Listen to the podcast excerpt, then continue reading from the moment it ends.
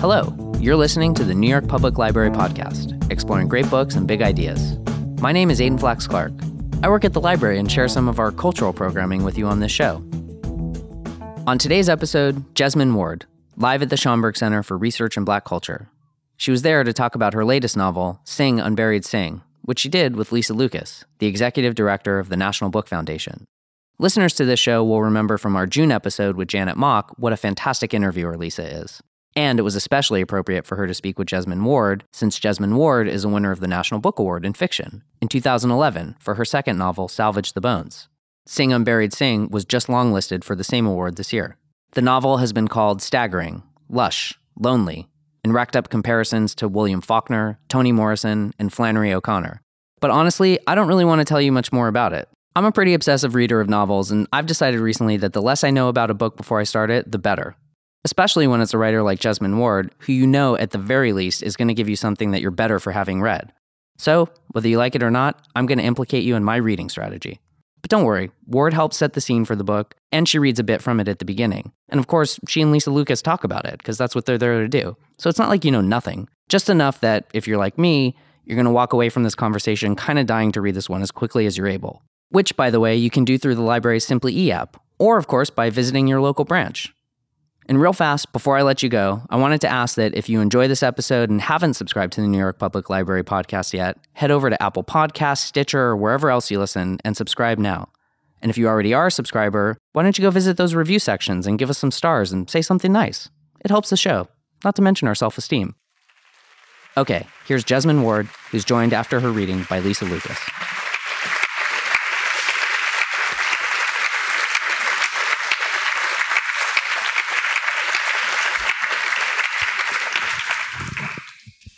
Hi, y'all. Um, first of all, thank y'all for coming. Um, it's good to see all of you here. Um, second, this is my first time at the Schomburg, so I guess I, you know, would like to say thank you to everyone who brought me here and made this happen. Um, I, uh, I hope that I get to return so I have some time to look around and explore. Um, I figured that I would read just a little bit from Sing, uh, Unburied Sing. Um, I so uh, just to give you a little bit of context, um, the novel is um, it is about uh, a family, right? Um, the one of the narrators of the novel is a 13 year old boy named Jojo. Um, he's mixed race. His mother is Leonie. She's the other narrator of the no- one of the other narrators of the novel, and she is black. Um, Jojo is being raised by Leonie's parents, uh, Pop and Mam, and uh, at the beginning of the novel, um, we find out that. Uh, Michael, who is Jojo's father, is in Parchman Prison, which is a real place. Um, Parchman Prison is like the Mississippi State Prison. So Michael is in Parchman Prison, and um, we find out that the family is going to take a road trip to go pick up Michael um, because he's being released from Parchman Prison. So I'm just going to read a little bit um, from uh, Jojo's uh, perspective, right? Uh, and then I'll read a tiny bit from Leonie's perspective. But I'll let you know uh, when I'm switching from one to the other. So uh, this is Jojo, and the novel begins on his birthday. He's 13, he's turning 13. Usually, the singing is my favorite part of my birthday because the candles make everything look gold and they shine in Mam's and Pop's faces and make them look young as Leonie and Michael. Whenever they sing to me, they smile. I think it's Kayla's favorite part too because she sings stutteringly along. Kayla's making me hold her because she cried and pushed at Leonie's collarbone and reached for me until Leonie frowned and held her out to me, said, Here. But this year, the song is not my favorite part of my birthday because instead of being in the kitchen, we're all crowded into Mam's room, and Leonie's holding the cake like she held Kayla earlier, out and away from her chest, like she gonna drop it. Mam's awake, but she doesn't really look awake, her eyes half open, unfocused, looking past me and Leonie and Kayla and Pop. Even though Mam's sweating, her skin looks pale and dry, like a muddy puddle dried to nothing after weeks of no rain in the summer. And there's a mosquito buzzing around my head, dipping into my ear, veering out, teasing to bite. When the happy birthday song starts, it's only Leonie. She has a pretty voice, the kind of voice that sounds good singing low, but sort of cracks on the high notes. Pop is not singing. He never sings. When I was younger, I didn't know because I have a whole family singing to me Mam, Leonie, and Michael. But this year, when Mam can't sing because she's sick, and Kayla makes up words to the melody, and Michael's gone, I know Pop isn't singing because he's just moving his lips, lip syncing, and there's no noise coming out. Leonie's voice cracks on Dear Joseph, and the light from the 13 candles is orange. No one but Kayla looks young. Pop is standing too far out of the light. Mam's eyes have closed to slits in her chalky face, and Leonie's teeth look black at the seams. There's no happiness here. Happy birthday, Jojo, Pop says, but he's not looking at me when he says it. He's looking at Mam, at her hands loose and open at her sides, palms up like something dead. I lean forward to blow out my candles, but the phone rings and Leonie jumps, so the cake jumps with her. The flames waver and feel hotter under my chin. Pearls of wax drip onto the baby shoes. Leonie turns away from me with the cake, looking to the kitchen, to the phone on the counter. You gonna let the boy blow out his candles, Leonie? Pop asks. Might be Michael, Leonie says. And then there is no cake because Leonie's taken it with her to the kitchen, set it on the counter next to the black corded phone. The flames are eating the wax. Kayla shrieks and throws her head back. So I follow Leonie into the kitchen, to my cake, and Kayla smiles. She's reaching for the fire. The mosquito that was in Mam's room has followed us, and he's buzzing around my head, talking about me like I'm a candle or a cake. So warm and delicious. I swat him away. Hello? Leonie says. I grab Kayla's arm and lean into the flames. She struggles, transfixed. Yes? I blow. Baby, Leonie says. Half the candles gutter out. This week? she says. The other half eating wax to the nub. You sure? Leonie says. I blow again, and the cake goes dark. The mosquito lands on my head. So scrumptious, he says, and bites. I swat him, and my palm comes away smeared with blood. Kayla reaches. We'll be there, Leonie says. Kayla has a handful of frosting, and her nose is running. Her blonde afro curls high. She sticks her fingers in her mouth, and I wipe. Easy, baby, easy. Michael is an animal on the other end of the telephone, behind a fortress of concrete and bars, his voice traveling over miles of wire and listing sun bleached power poles. I know what he is saying, like the birds I hear honking and flying south in the winter, like any other animal. I'm coming home. So now I'm switching to uh, Leonie's point of view. And um, she is hanging out with a friend of hers named Misty. And uh, this is, you know, after the end of JoJo's birthday gathering. And she is getting high. Um, and something that you find out a little earlier in the chapter is that she had a brother who died when he was young, and his name was Given. So I bent to the table, sniffed, a clean burning shot through my bones, and then I forgot. The shoes I didn't buy, the melted cake, the phone call, the toddler sleeping in my bed at home while my son slept on the floor just in case I'd come home and make him get on the floor when I stumbled in. Fuck it. Ecstatic. I said it slow, sounded the syllables out, and that's when Given came back. The kids at school teased Given about his name. One day he got into a fight about it on the bus, tumbling over the seats with a husky redhead boy who wore camo. Frustrated and swollen lipped, he came home and asked Mama, Why y'all give me this name, Given? It don't make no sense.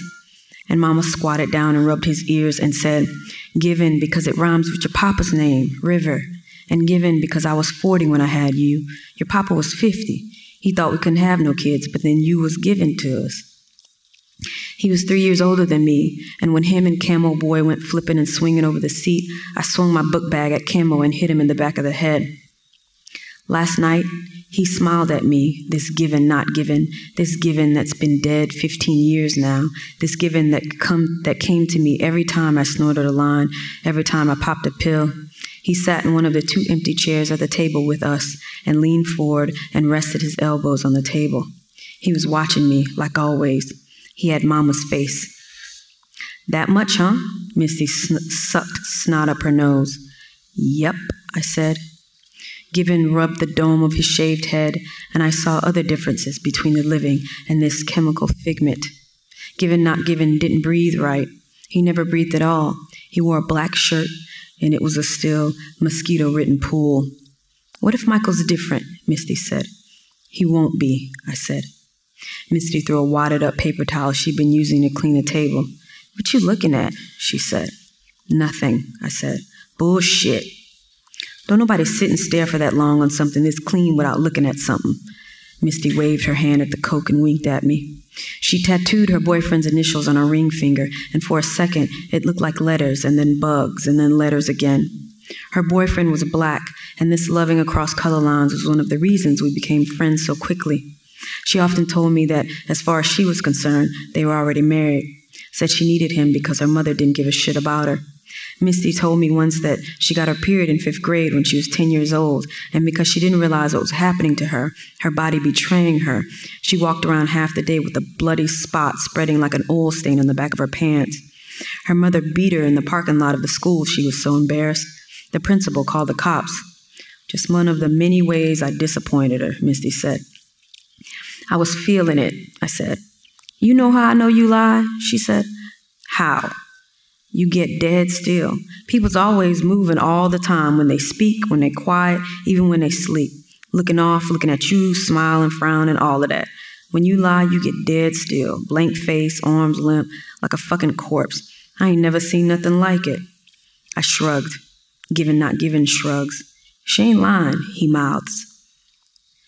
You ever see things? I say. It's out my mouth before I have a chance to think it. But at that moment, she's my best friend. She's my only friend. What you mean? When you on, I waved my hand like she'd waved hers moments before, at the Coke, which was now just a little sorry pile of dust on the table, enough for two or three lines more. That's what it is? You seeing shit? Just lines like neon lights or something in the air. Nice try. You try to switch your hands and everything. Now, what you really seeing? I wanted to punch her in the face. I told you, yeah, you lied again. But I knew this was her cottage, and when it all came down to it, I'm black and she's white, and if someone heard us tussling and decided to call the cops, I'd be the one going to jail, not her, best friend and all. Given, I said, more like a whisper than anything, and Given leaned forward to hear me, slid his hand across the table, his big knuckled, slim boned hand toward mine, like he wanted to support me, like he could be flesh and blood like he could grab my hand and lead me out of there, like we could go home. Misty looked like she ate something sour. She leaned forward and sniffed another line. I ain't an expert or nothing, but I'm pretty sure you ain't supposed to be seeing nothing on this shit. She leaned back in her chair, grabbed her hair in a great sheaf, and tossed it over her back. Bishop loves it, she said of her boyfriend once. Can't keep his hands out of it. It was one of the things she did that she was never conscious of, playing with her hair, always unaware of the ease of it, the way it caught all the light, the self satisfied beauty of it. I hated her hair. Acid, yeah, she continued, maybe even meth, but this, no. Given Not Given frowned, mimicked her girly hair flip, and mouthed, What the fuck does she know? His left hand was still on the table. I could not reach out to it, even though everything in me wanted to do so, to feel his skin, his flesh, his dry, hard hands. When we were coming up, I couldn't count how many times he fought for us on the bus, in school, in the neighborhood, when kids taunted me about how Pop looked like a scarecrow, how Mama was a witch, how I looked just like Pop, like a burnt stick, raggedly clothed. My stomach turned like an animal in its burrow again and again, seeking comfort and warmth before sleep. I lit a cigarette. No shit, I said. Thank you.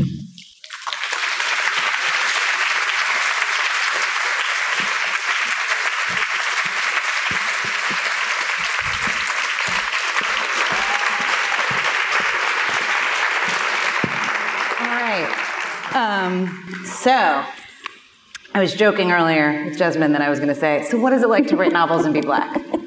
That's my first question, but that's a joke, and I will not actually ask you that question.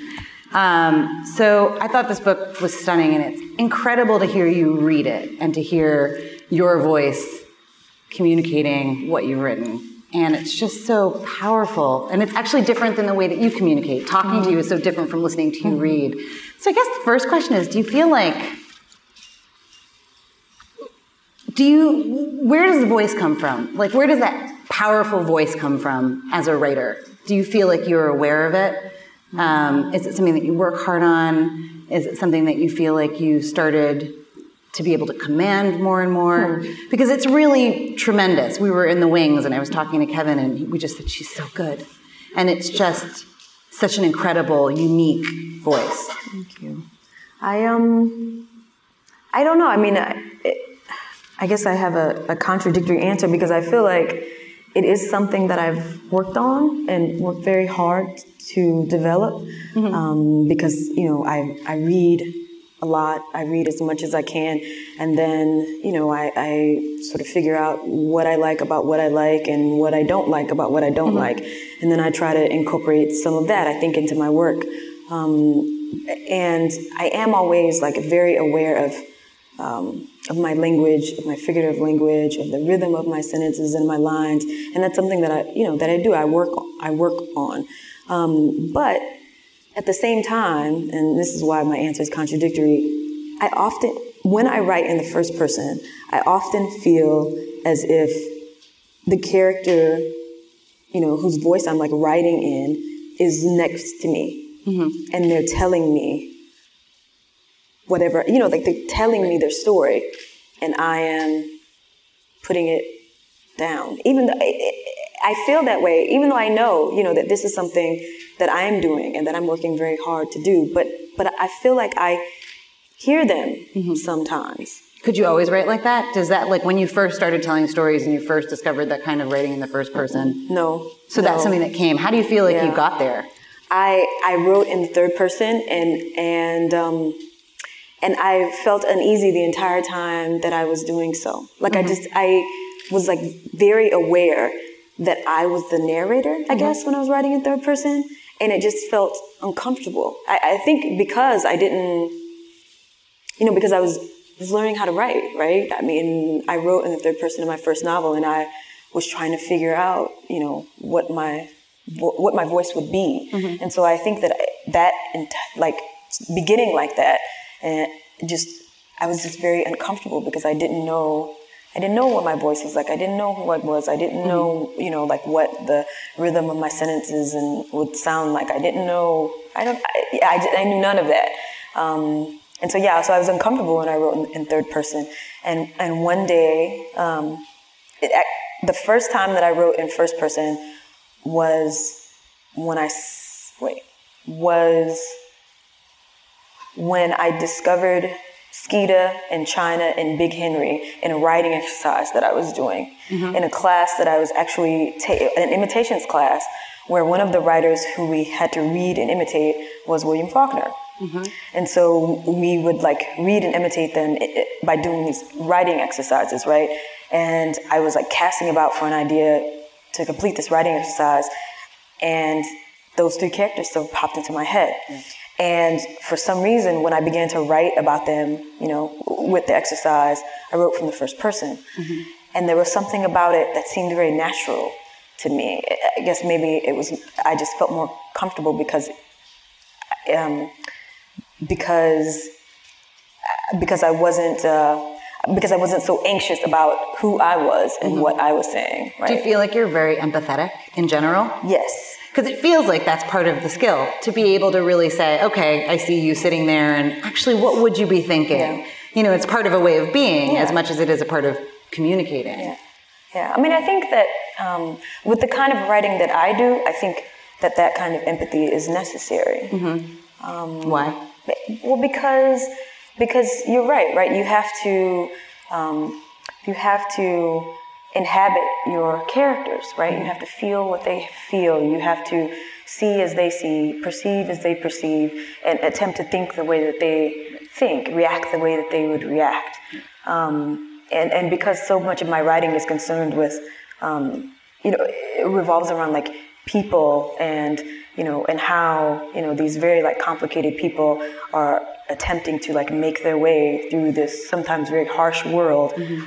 I feel like I have to have that empathy for them in order to. But if you're feeling everything that they're feeling, I mean, thank you for feeling it and thank you for writing it. But um, you said in an interview a while back um, that you were you realized that you weren't being tough enough on your characters and that you were you were going to and I'm paraphrasing but if you were going to reflect home mm-hmm. accurately and you were going to focus on home and tell these really stories you had to like let people go through some things yeah. you had to let people suffer yeah but if you're empath, if you're feeling everything, what does that mean? This book is is very everything that you've written has been very challenging mm-hmm. in terms of just the absolutely very real representation of human pain mm-hmm. and struggle and family yeah. and complications. But you know, but there's so much. Yeah.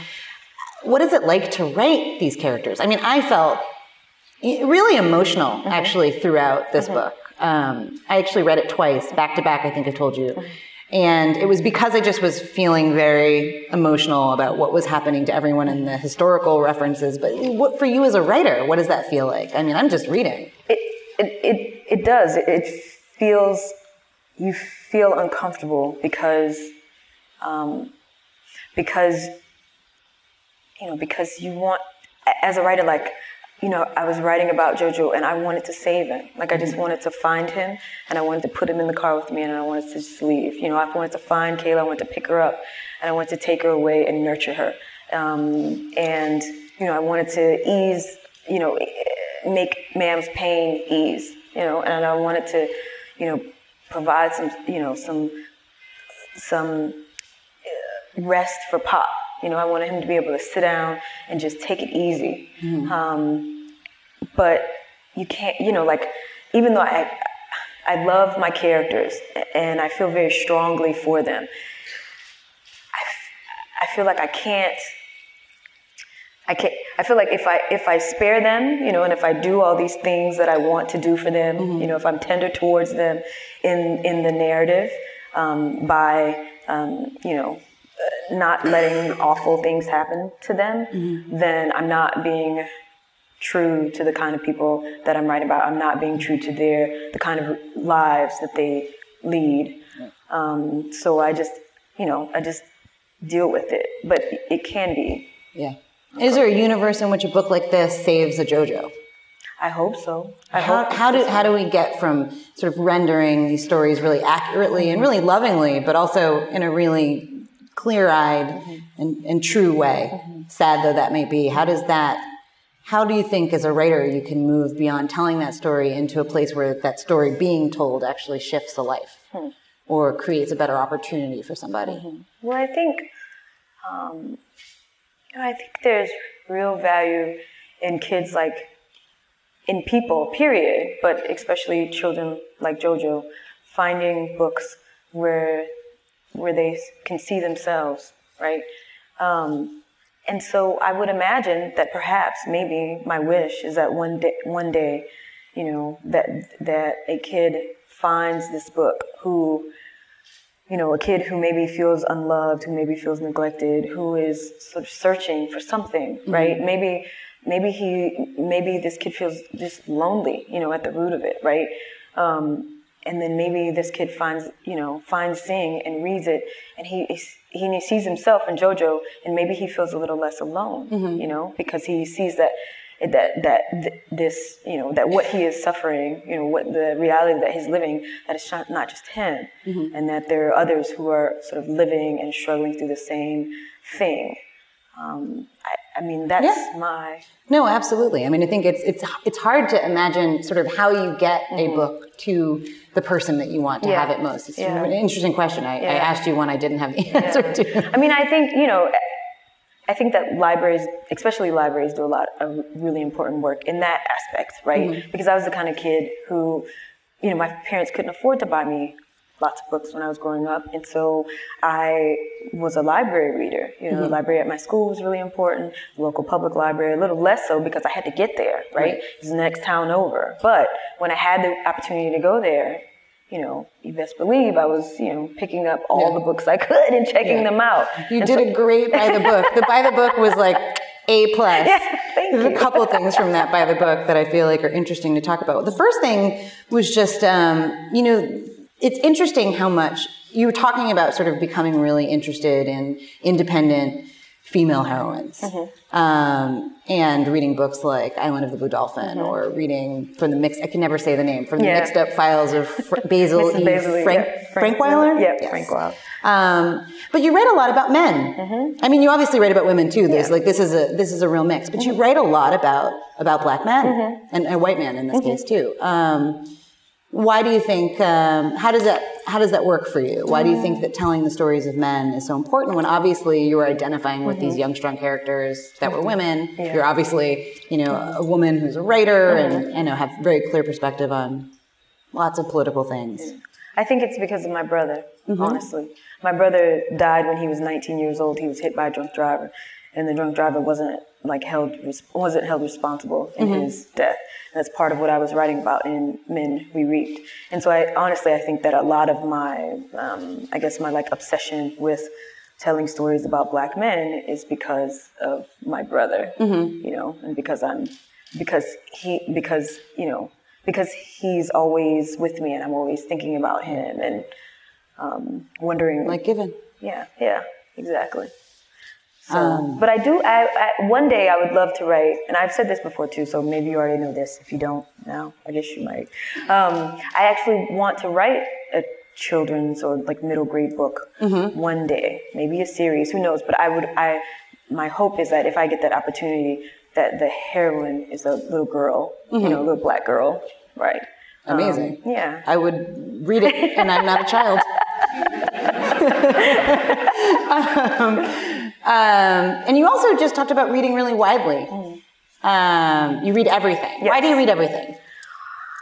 Because I like it all. I mean, it, it's not it, okay. That's not necessarily true. I mean, there are some books that I that I dislike. Um, I can't recall any right now off the top of my head, but I know Never say them out loud. Right? It's good. um, but I I read everything because you know, as I said in, in by the book article, like I feel like every book teaches me something. Every book teaches me something, right? Um, every book fulfill, fulfills a need that I have as a reader. So maybe when I'm reading something um, that is, you know, like not serious at all, total escapist, like total sort of fantasy, right? Then that's what I need at that moment. I need to be able to check out and just enjoy experiencing a different reality, right? Um, you know, if I'm reading nonfiction, then I, there's something there that I need to learn. Um, so yeah, so that's why I, I, uh, I re- when I'm reading children's books, I really like to read uh, sort of middle grade, I guess, um, middle school, like kids books because um, because I, f- I actually feel like a kid again when I'm when I'm when I'm reading them. And from a craft sense, I feel like you can learn a lot about plot Yeah, from reading plot, yeah, and young people's literature. And, oh yeah, yeah. Do you feel like it all informs your writing? Yeah, The kind I of like yeah. whether it's rom. I mean, there's something to be learned from romance. Yes, yes, Absolutely. yeah. You know, so I thought that was impressive. You know, and I think that um, you know, in your writing, Mm-hmm. you can sort of see that you're very broad. I mean, there's a lot going on. Yeah. Mm-hmm. I mean, in this book and in all of your work, um, there's a lot going on, and it's always like hyper layered. I was Yeah. Mm-hmm. rereading the review of um, your last book, of Men We Reaped, and it was interesting because it was like on one level, it could have been a memoir just about her life, but then it was also about this, and then it's also been everything is really layered, and Mm-hmm. stylistically, it's really layered too. Um, do you think that that's changed from the first book to your? This is your third Novel. and then there's also a fourth book Mm-hmm. that was an anthology. Uh, yes, I do. I mean, I think you know my I, my belief is that I'm always growing as a writer, right? And that's my hope, right? I mean, long term, I just I hope that I get better with like each book, and so you know, in some respect, I think that's again is why I like to read so much. Um, but I, but yeah, but so I think that I think that as a writer, you know, who has matured from, you know, my first book to, or my first novel to this novel, like, I, um, I don't know. I guess I'm as I read more, I'm figuring out that stories can operate on multiple levels. Mm-hmm. I'm figuring out that stories don't always need to be bound by the time that by the time that lapses, you know, mm-hmm. That occur, that we spend like in a story right. that we can move through time right. you know at the same time that we're moving through space and and I wasn't necessarily thinking about all those things I think when I was a, a, a younger writer mm-hmm. I mean but I just I don't know I've been working at it and working at it and working at it and um, I've remained you know like I'm curious and I think that that has helped too. And you do move through time and space I mean, in a really incredible way. And I'm, i try not to spoil books when we do these kinds of conversations because hopefully you all read it if you haven't read it yet. It just came out yesterday. Mm-hmm. Um, but um, you are rooted in, in home. Mm-hmm. Like you are rooted firmly in place. Mm-hmm. So no matter how much you're moving through history, no matter how much you're moving through, you know, things that can't really necessarily happen, yeah. you're still staying in this one place. Yes. Um, that is much like the place you are from. Yes. Although it is not the place you are yes. from. Um, why home? Why is that the place you come back to over and over again? You know what? When I first began attempting to write, like seriously, I was writing about home. Mm-hmm. Like that was the subject that that seemed most natural to mm-hmm. me. Um, and I feel like, you know, when I decided that I wanted to seriously, you know, try, right, to be a writer, that that one of the reasons that I wanted to be a writer was because I wanted to tell the, the stories and the kinds of stories that I'd grown up mm-hmm. living and also hearing. Um, but I, you know, it's this book. Um, you know, it begins in, in Bois Sauvage and it ends in Bois Sauvage, like in that in that small town. Thank you for saying it so but I don't it, have to say it. I can't pronounce it. But it but it actually moves through Mississippi too, right? Yes. As the character's journey through Mississippi. So I feel like I stretched a little bit further afield, just a tiny bit this time. Um, the ne- my next novel will be, I think more of a leap for me, but I'm gonna tell you this, and you're gonna you're gonna tell me that I'm actually really not going. Very that eagerly far. awaiting this. Yeah, but, I'm, I'm going to New Orleans. Like my next novel will be set in New Orleans, so you know, making big moves. Huge, yes. really, really big distance.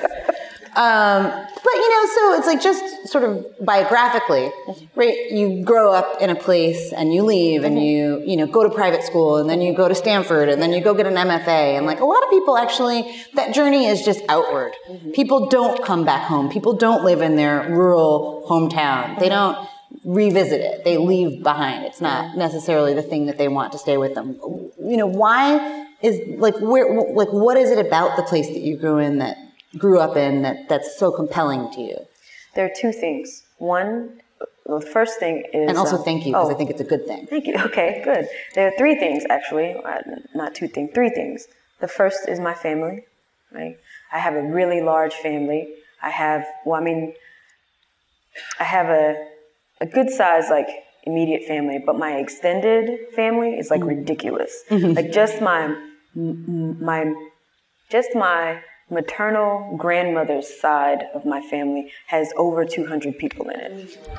So when I say I have a large extended family, I have a really large extended family. So my fa- that family brings it's a small me town. back. Yeah, it's a small town. We're like a fifth of the population.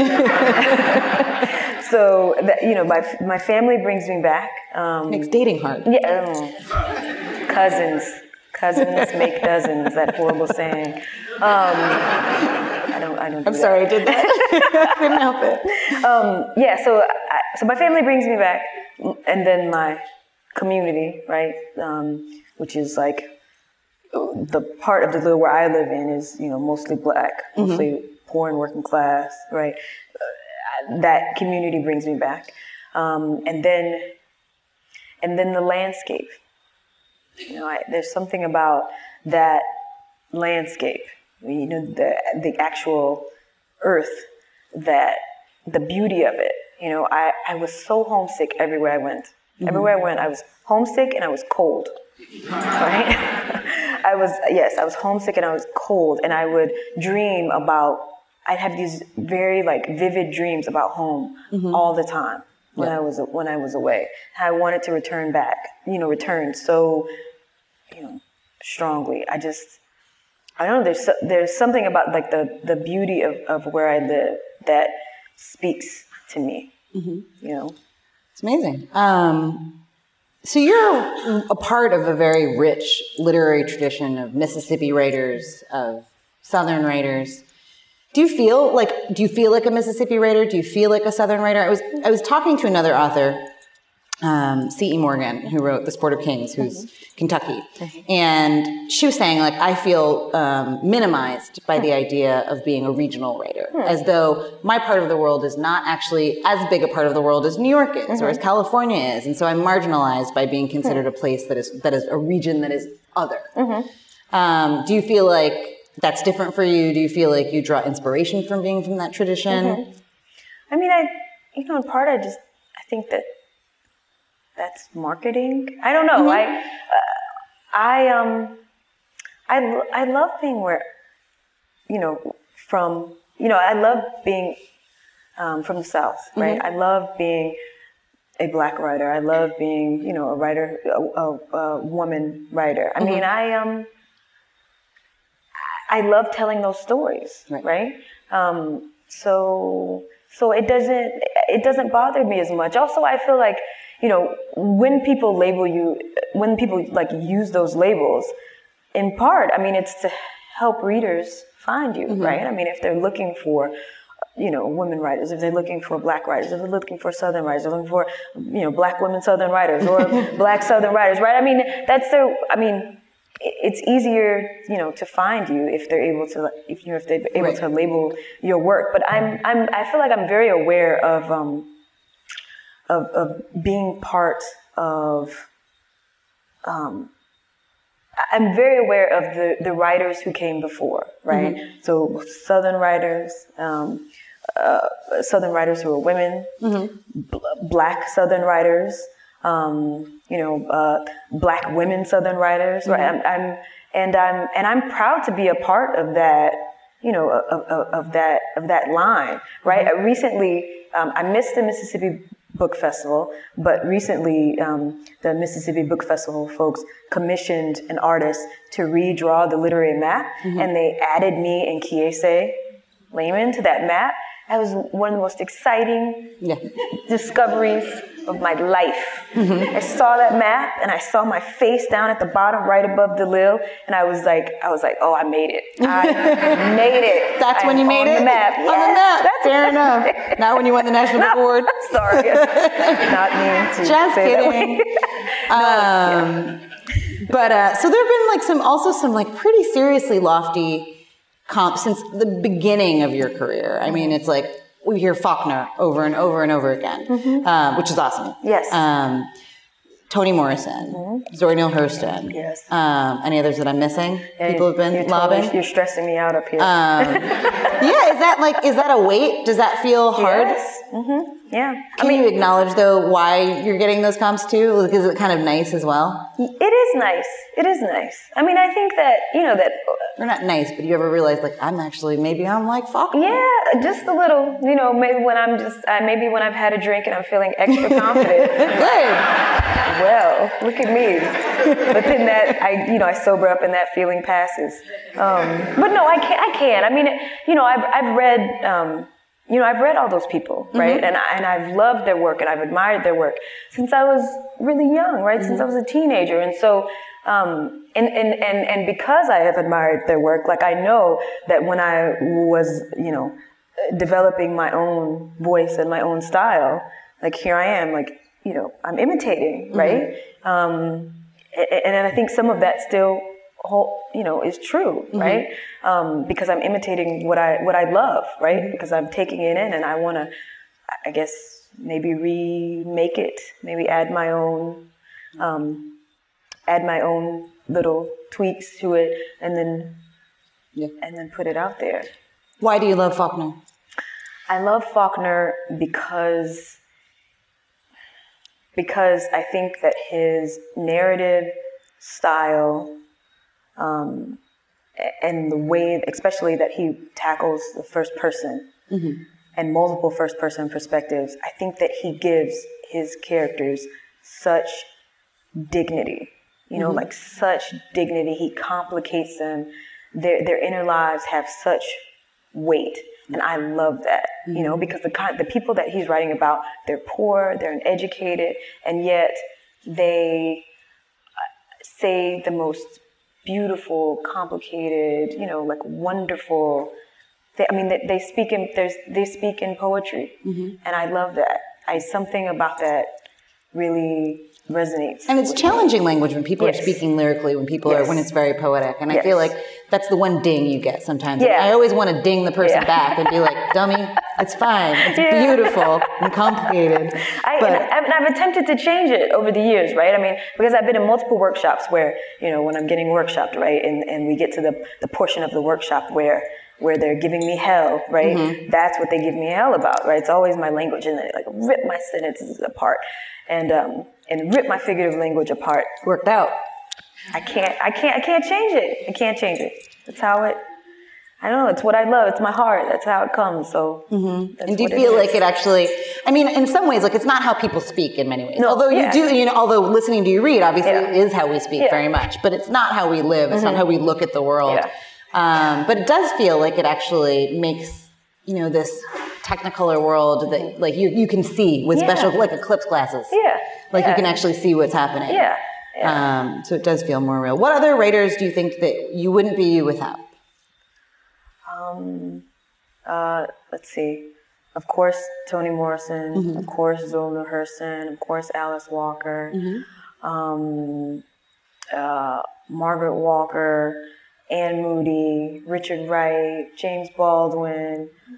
Um, who else? Carson McCullers. I really love her work. I love Annie Proulx. You were talking about Carson McCullers about the about the ability to to to, to write dialogue. Yeah. but then also to Yeah. really actually have this complicated Yes. lyrical world around. Yeah. Sorry. Yeah.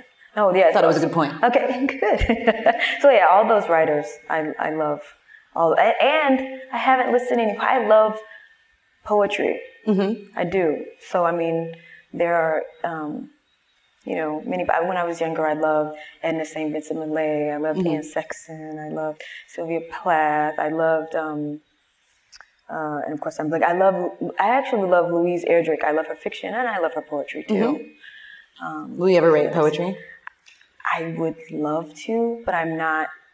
I, right now, I'm not any good at it. I mean, I, I feel like it's something I have such such respect for Mm-hmm. Poetry and for poets and for what they they can accomplish on the page that I think that I'd need years to practice and practice and practice. See, this is good because at one point you said you were a failed poet, but this sounds more open to it. So I look forward to your children's book, as well as your collection of poetry, as well as your nonfiction, as well as your editorial experience on anthologies, as well as your novels. I'm People very keep excited asking about me this. about it, and because they and, and when they ask me about it, they ask me about it in a very encouraging way, and so I think that's making me like rethink how I thought about It's my working. my ability, right? so I'm like, maybe I can do it. We're just going to peer pressure you into becoming a poet. Um, so this was a return to fiction, Mm-hmm. or was it? Were you always writing in the meantime? It feels for us, right, like it's a return to fiction. Well, I- it is a return to fiction because when I'm working on a when I'm working on a book length project, I can I can well when I'm working on a novel, I can only work on that novel. I can't work on that novel and another book at the same time. When I was um, so I wrote Salvage the Bones. I attempted to write this novel, failed, set it aside, and instead that's when I wrote Men We Reaped. And then after I was done with Men We Reaped, I actually, for the first time, was worked on two longer projects at one time. So I was working on The Fire this time, but then mm-hmm. at the same time, I was working on Sing Unburied Sing. I think the only reason it worked is because Sing Unburied Sing is a novel, and mm-hmm. Fire is a completely different thing. Right. Do you think your work is progressively more political in fiction and nonfiction as you as you go along? Has Yes. that has that kept on? Mm-hmm. Because I feel like sometimes have people have a political moment where it's like, you know, I'm feeling it. I really mm-hmm. want to make sure that this is an impact, and then they're sort of mm-hmm. like, I just want to tell like a smaller story. No. No. I think, well, because I think. But look at the world. Yeah, and there, and you know, there's that that expression, right? Personal is political. Is isn't that what? It, I Right. mean, and that's true, right? Especially for Black people in the United States of America, right? And so, and I and I, I feel like my work has to has to reflect that. Right. Um, what do you think politically you were hoping to accomplish with this one? Um, And it doesn't have to be like a big, like, I was hoping to change the laws regarding Yeah. X, Y, and Z, but you're dealing with prison, you're dealing with, I mean, Parchman is insane. I mean, in looking at the history of Parchman. Yes, I think uh, you know part of what I wanted to do with this one is that I guess uh, from the top of my head I think uh, think of two two different things.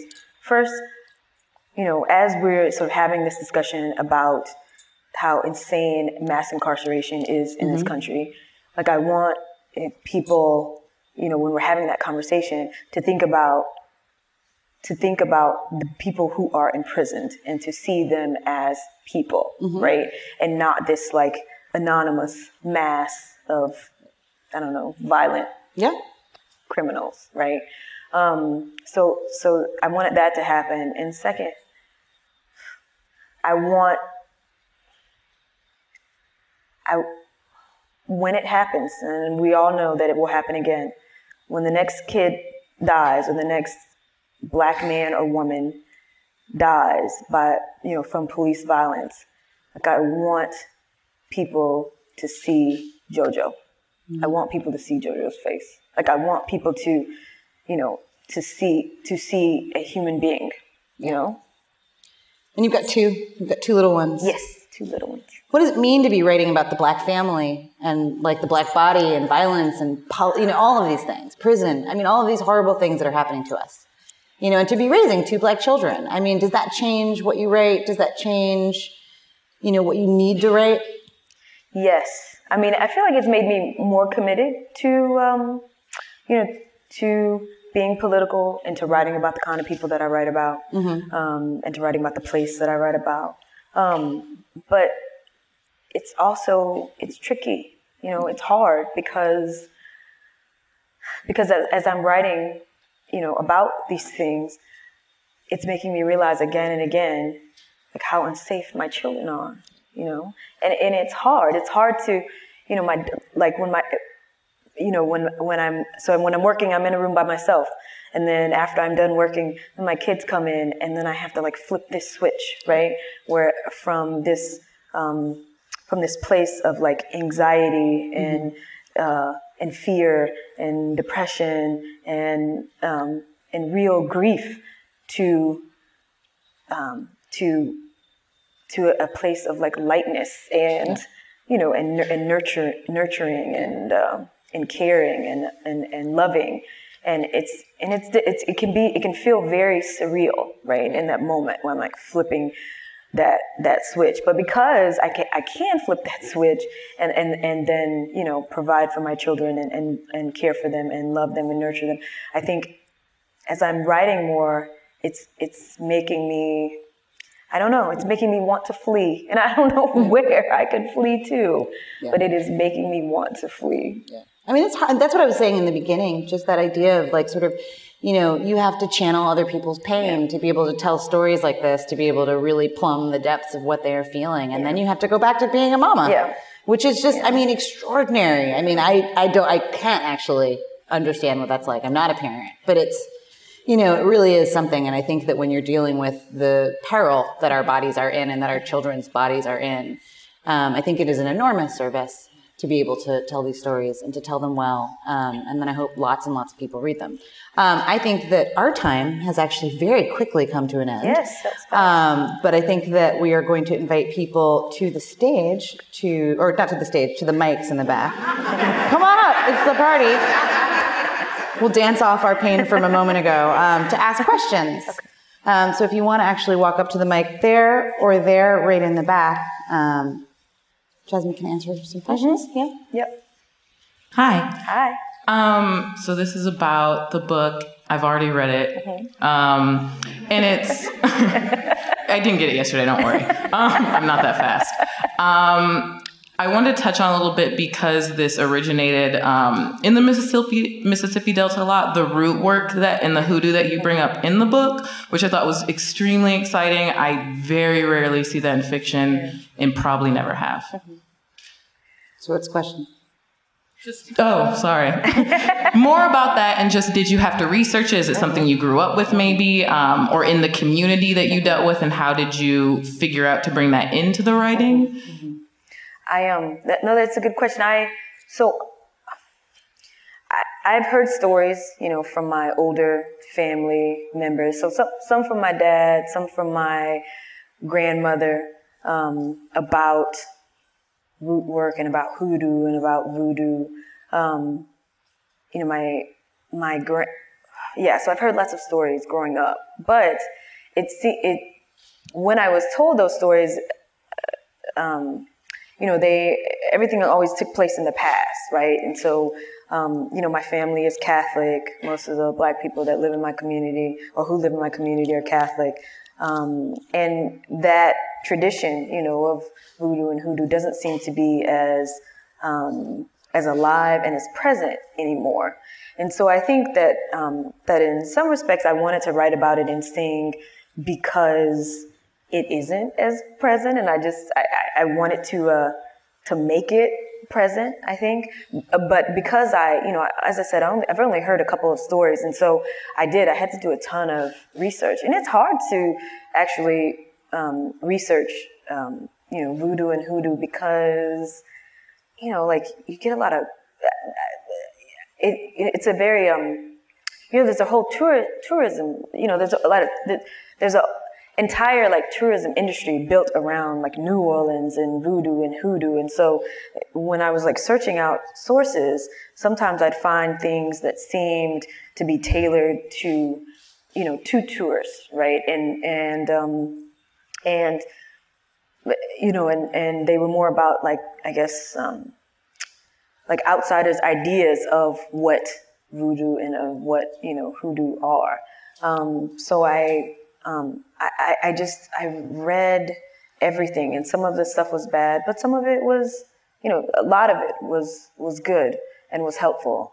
Um, but that it was, um, I think, another reason that I wanted to incorporate those spiritual traditions into the book um, is because I think that you know that in like the larger sort of popular in popular culture you know, voodoo and hoodoo have been um, have been like demonized for so long, right? All the representations we see of voodoo and hoodoo um, are, you know, are really sort of dark and um, perverted. Whereas, you know, as I was like researching it and finding out more about it, I mean, in part, like this, th- these spiritual traditions helped us survive, mm-hmm. right? And um, and and I feel like that knowing that is important. And I didn't knew I didn't know that before I began like doing the research for this book. And so I was hoping that like Mam, who Mam was and what Mam, you know, how she teaches Leonie and what she teaches Leonie. I was hoping that um, that the reader would begin to understand that, right? Like understand the value of those spiritual traditions. I feel like that sub question, do you feel like that's born out of your interest in the Bible and mm-hmm. your, you know, invocation of mythology? Yeah. Is this like a natural progression? I think so. I mean, of just sort of exploring yeah. all of the things spiritual that we yes.